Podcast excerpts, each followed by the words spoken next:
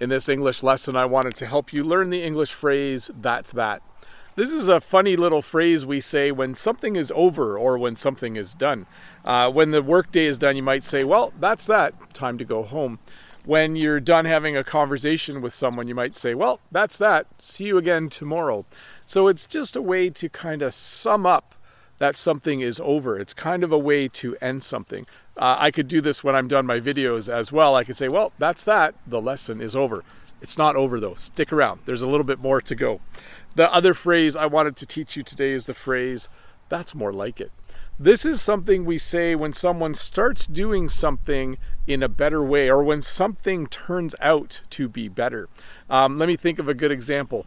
If I was doing something wrong, let's say I was watering the plants wrong, and then Jen said, No, no, turn the hose this way and go slower she might then say that's more like it to tell me that i'm now i'm now doing it correctly so if someone's doing something wrong and then you show them how to do it right and when they do it right you might say hey that's more like it you might get this when you're learning to pronounce an english word when you do say it right your tutor might say to you or your english coach might say that's more like it so to review if someone says that's that, it's just a way, kind of a funny little phrase to say when something is over or ending.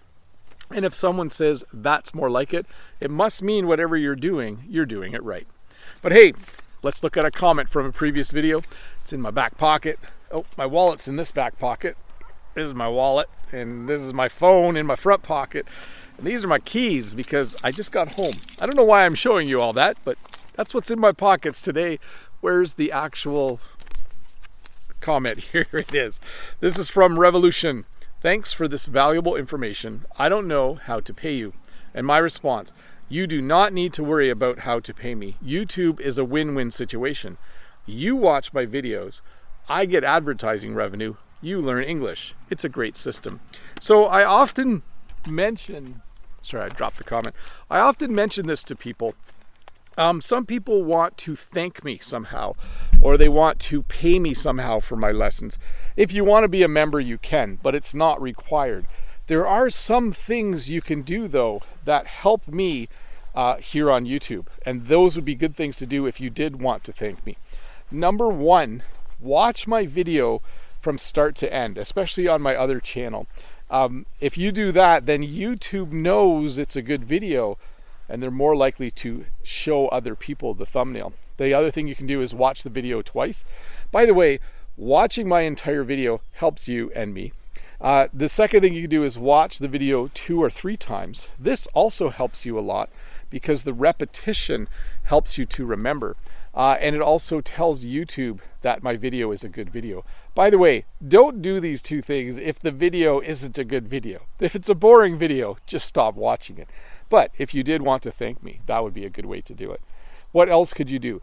You could tell other people about this channel or my other channel. That also helps me a lot uh, because the more people that watch, and the more of you that watch the little advertisement at the beginning, I get a couple more cents, and all of that adds up to be a, a nice little reward for doing this. So you don't have to worry about paying me, but if you did want to be helpful, Watch the whole video, watch it more than once. Remember, this benefits you and me. Uh, and tell everybody you know about Bob the Canadian. Anyways, thanks for watching. Uh, I hope you're having a good day. I'll see you in a couple days with another short lesson. Bye. Hi, Bob the Canadian here. Thank you for listening to this English podcast lesson.